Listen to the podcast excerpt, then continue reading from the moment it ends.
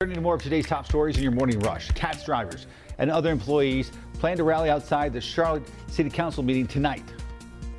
Good Monday morning. Today, CATS drivers will be here at the Government Center in Uptown to protest and demand changes. They want safety changes made after the death of bus driver Ethan Rivera. They say they've been demanding these changes even before then, but they really want to emphasize the need for them now. Assaults have doubled just over the last couple of years, with a number of drivers saying that they don't feel safe. They also say these safety demands are for their passengers as well. A man is in custody after police say he sexually assaulted a teenager in a parking lot in East Charlotte.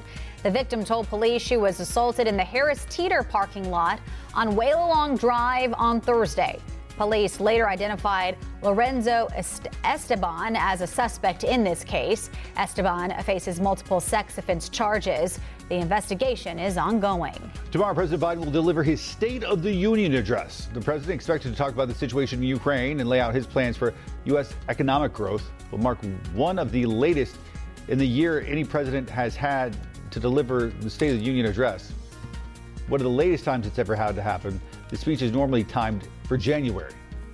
A deadline is hanging over the head of Major League Baseball this morning. They have until the end of the day today to come to an agreement with the Players Association over players' salaries and other matters. This is the eighth straight day of negotiations. Both sides are scheduled to meet starting at 10 this morning.